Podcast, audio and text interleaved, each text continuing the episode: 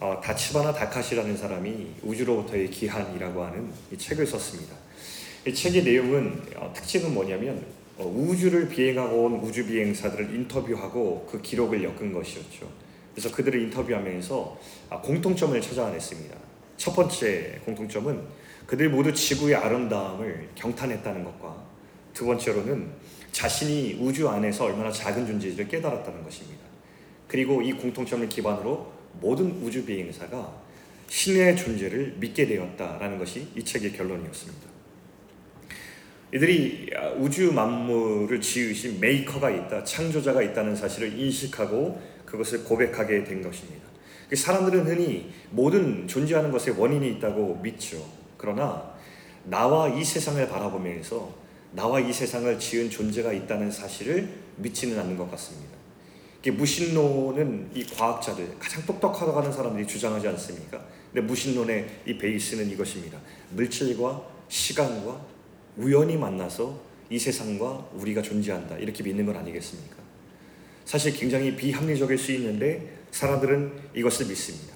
그리고 우리는 다시 아무것도 아닌 존재로 돌아가는 것이니 존재하는 이 시간을 즐겨라라고 말하는 것이 오늘날 무신론자들이 이 세상에 증거하는 것입니다.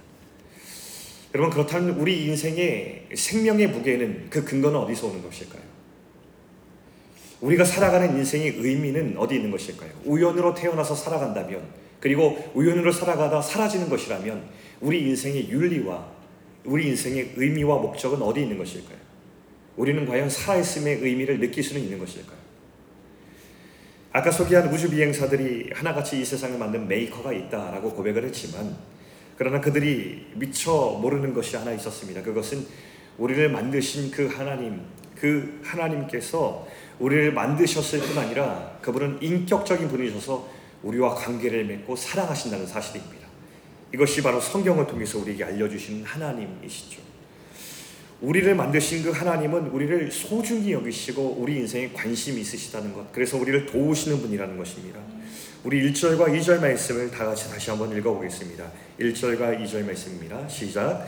나의 종 야곱, 내가 택한 이스라엘아, 이제 들으라. 너를 만들고 너를 모태에서부터 지어낸 너를 도와줄 여호와가 이같이 말하노라. 나의 종 야곱, 내가 택한 여수누라 두려워하지 말라. 예, 하나님께서 우리에게 하신 말씀입니다. 하나님께서는 우리를 잘 아십니다. 그래서 하나님은 우리 인생을 도우시면서 우리의 감정에 대해서 또 우리의 위기에 대해서 엄청나게 예민해 하시면서 우리를 이끌어 가십니다. 왜냐하면 우리 하나님께서는 우리의 아버지시기 때문이죠.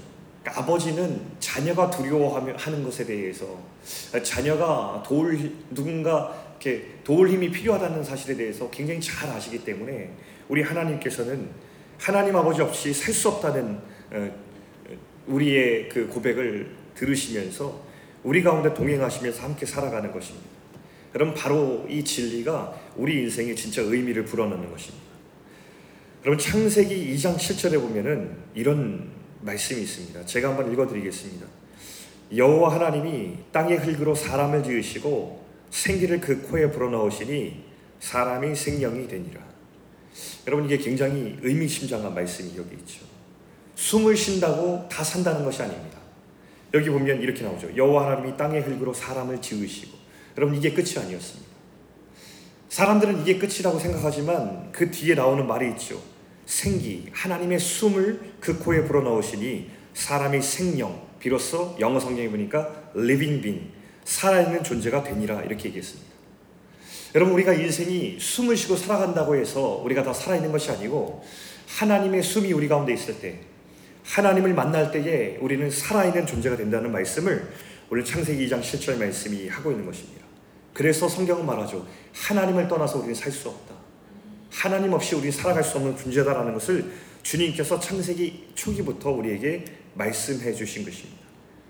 그래서 하나님께서는 끊임없이 당신이 우리에게 필요하다고, 당신이 누구이신지를, 당신이 얼만큼 우리를 사랑하는지 우리에게 알려주시고 나타내 주시는 것입니다.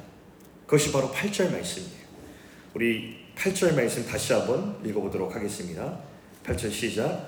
너희는 두려워하지 말며 겁내지 말라. 내가 예로부터 너희에게 듣게 하지 아니하였느냐 알리지 아니하였느냐 너희는 나의 증인이라 나 외에 신이 있겠느냐 과연 반석은 없나니 다른 신이 있음을 내가 알지 못하니라 여러분 하나님 없이 하나님을 떠나 살 수 없는 존재인 우리들을 보고서 끊임없이 하나님께서 우리를 찾아오시고 만나주시고 말을 걸어오시고 지금까지 성실하게 우리를 향하여서 돕고 계신다는 사실을 성경이 기록하고 있습니다. 여러분 얼마나 놀라우신 하나님이십니까? 하나님 얼마나 놀라우십니까? 그런데 이런 하나님을 두고 우상 숭배하는 사람이 있다는 것이 이 뒤에 기록에 나와 있습니다. 9절부터 20절까지 하나님의 그 속상한 마음이 계속해서 토해져 나오고 있는데 그 중에서 19절 말씀이 이렇게 나옵니다. 제가 읽어드리겠습니다.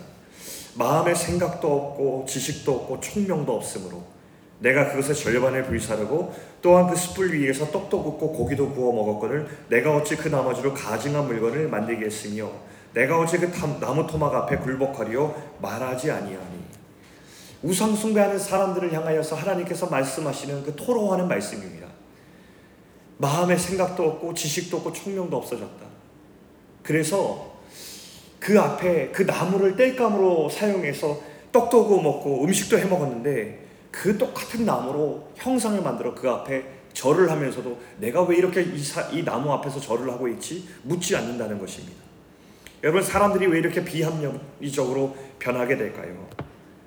나무를 깎아 형상을 만든다고 그것이 능력 있는 신이 되는 건 아닌데 왜 사람들은 그 앞에 절을 할까요? 그럼 사람들이 진짜 그 나무가 능력이 있다고 믿어서가 아니라 핵심은 하나님보다 자기를 더 사랑하는 마음을 그 나무 가운데 집어넣는 데 있습니다. 내가 영광을 받고 싶고 내가 하나님처럼 되고 싶은데 그 나무에다가 비는 그 욕망의 마음을 가지고 내가 어떻게 내가 더 영광을 받을까? 내가 어떻게 나를 더 사랑할까? 내가 어떻게 원하는 것을 더 이루게 될까라는 그 욕망을 그 나무라는 대상 앞에 집어넣고 있는 것입니다. 이것이 우상숭배의 본질이죠. 자기를 왕 삼는 그런 마음. 자기가 원하는 것을 더 얻고 싶어 하는 그 욕망이 사실은 우상숭배의 정체였던 것입니다. 여러분, 사실 저와 여러분 가운데 이런 죄의 본성이 아직도 있습니다. 하나님을 떠나서 내 마음대로 살고 싶은 마음, 하나님을 예배하지만 내가 여전히 주인된 마음, 하나님을 떠나서도 내가 스스로 잘살수 있다고 하는 그런 자신감이 우리 가운데 너무나 많이 있습니다. 그런데 여러분 이 죄의 본성을 가진 우리들 가운데 이 우상 숭배부터 계속해서 떠나서 하나님을 바라보게 하는 힘이 있습니다. 그것이 바로 십자가입니다. 죄를 짓고 하나님을 떠났으면 우리는 그 죄의 결과를 받는 것이 합당하죠. 이것이 정의입니다. 그러나 우리를 지극히 아끼시고 우리를 사랑하신 하나님의 사랑이 죄의 더러움보다 더 깊고 크셔서 우리를 가장 공의로운 방식으로 찾아오셔서 우리를 가장 깊이 사랑하시는 방식을 나타내 주셨는데 그것이 바로 십자가였습니다. 여러분 21절 22절 말씀 우리 함께 읽어보도록 하겠습니다. 시작 야곱아 이스라엘아 이 일을 기억하라 너는 내 종이라 내가 너를 지었으니 너는 내 종이니라. 이스라엘아 너는 나에게 잊혀지지 아니하리라.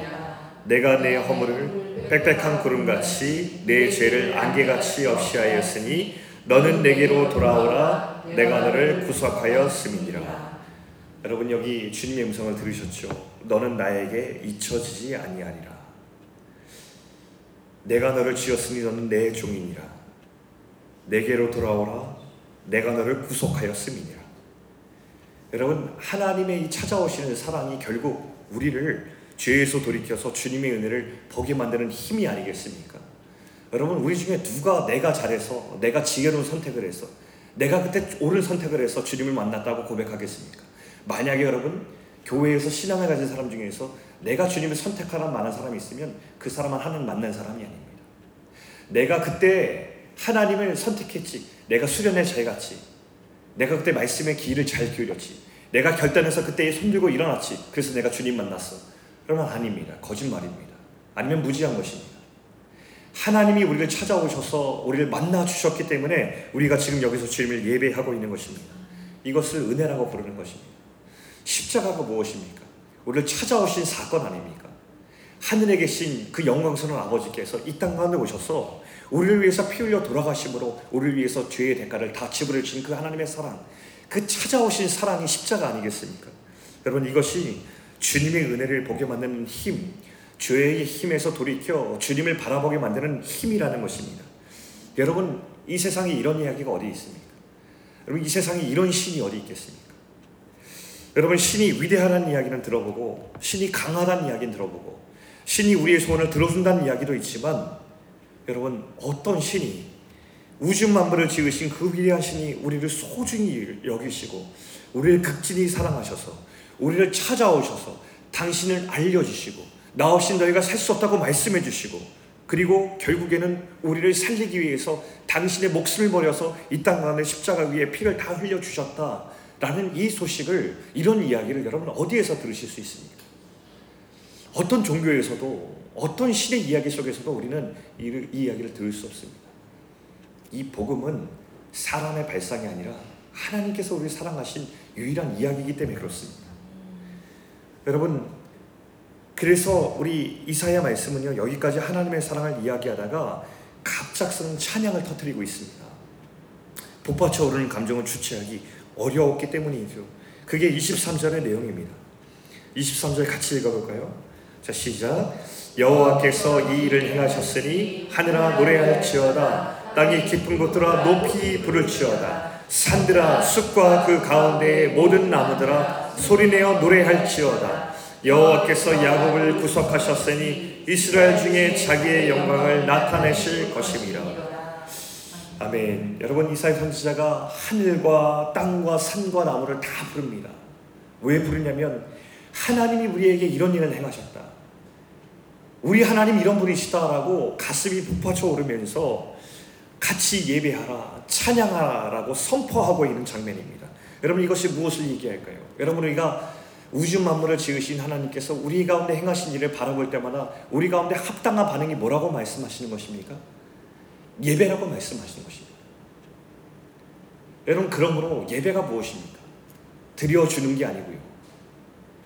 참석하는 것이 아니고요. 보는 것이 아니고요. 무언가 우리가 잘하고 있다는 것이 아니고요. 예배라고 하는 것은 하나님이 우리 가운데 행하신 그 놀라운 사건을 바라볼 때에 우리 가운데 터져나오는 경탄을 말하는 것입니다. 하나님, 어떻게 이런 분이실 수 있습니까? 이게 예배입니다. 하나님, 어떻게 우리를 위해서 이런 일을 행하실 수 있으셨습니까? 라고 자연스럽게 엎드려지는 것. 이것이 예배입니다. 그리고 오늘 이 23절 말씀 가운데 우리 예배의 마지막 고백을 말하고 있는데 그것이 무엇입니까? 자기의 영광을 나타내실 것입니다. 이게 바로 우리 예배의 마지막입니다. 하나님으로부터 하나님이 행하신 일을 어떤 것인지 보게 된 사람, 그것을 통해서 하나님께 돌이킨 사람들이 그 예배의 마지막이 무엇입니까? 하나님의 영광을 세상 가운데 나타내는 것. 이것이 우리 예배의 마지막이라는 사실을 우리가 또 알아야 되겠습니다. 여러분 그래서 예배는요 이 성전에서 시작하지만 여기서 드려진 고백은 우리 세상과는 나가서 마지막 고백으로 결론을 맺게 되는 것입니다. 우리 인생을 통해서 하나님의 영광을 담아내는 것 그것이 하나님이 우리를 만드신 이유이자 하나님께서 우리 인생을 작품으로 만드신 목적이라는 사실을 우리가 알아야 될 것입니다. 그럼 많은 사람들이 우리 한국 교회에서 모여서 예배하는 것에 대한 열정이 있지만 나가서 예배하는 것에 대한 열정이 많이 사라졌습니다. 아니, 여기서 예배할 이유에 대해서 많이 말하지만 우리가 세상 가운데 나가서 어떤 예배를 드려야 되는지 그 내용에 대해서도 우리는 잘 얘기하지 않습니다. 여러분, 하나님께서 왜 우리를 작품으로 만드셨습니까? 이 세상 가운데 놀라운 작품 되게 하시기 때문입니다. 사람들이 그 작품을 바라보고 하나님께 영광 돌리게 하기 위해서 우리를 만드셨습니다.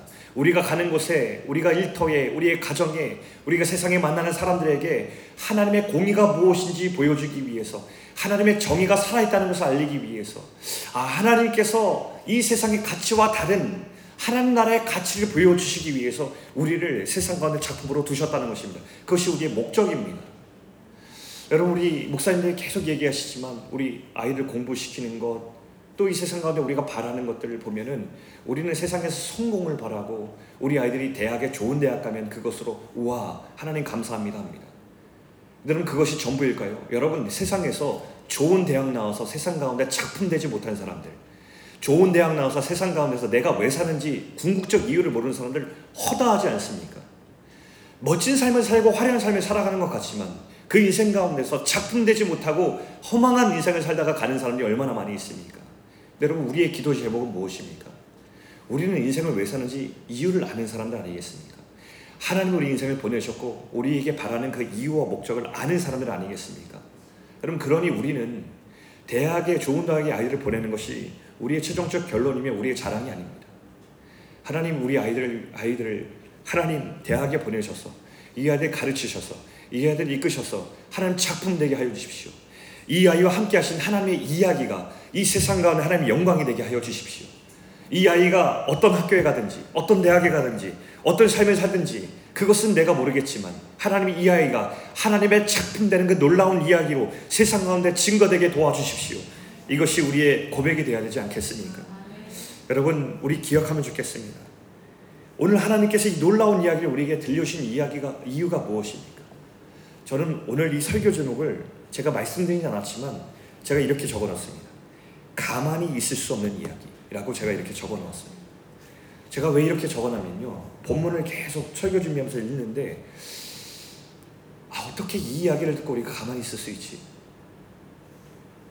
하나님께서 이렇게 행하신 일을 알려주고 우리를 사랑하신 말씀을 들려줬는데 우리가 어떻게 가만히 있을 수 있지? 라는 생각을 하다가 설교 제목을 그렇게 제가 한번 적어 두었습니다. 그럼 성도는 그렇기 때문에 우리 힘으로 세상을 바꾸려는 사람들이 아니라 이미 이 세상에 하나님 나라를 이루고 계신 하나님을 믿고 그냥 성실하게 하나님의 동역자 되어서 우리의 고백을 드리는 것입니다. 이 세상 사람들 그런 얘기 많이 하십니까? 우리가 하더라도 세상 안 바뀌어. 그냥 그냥 살아. 너를 위해 살아. 성경이 하는 이야기 무엇입니까? 내가 세상을 바꾸고 있어. 그러니 내 손잡고 너도 오늘 나와 함께 동역하자. 네가 드릴 수 있는 고백을 성실하게 드려. 이것이 성경의 메시지 아니겠습니까?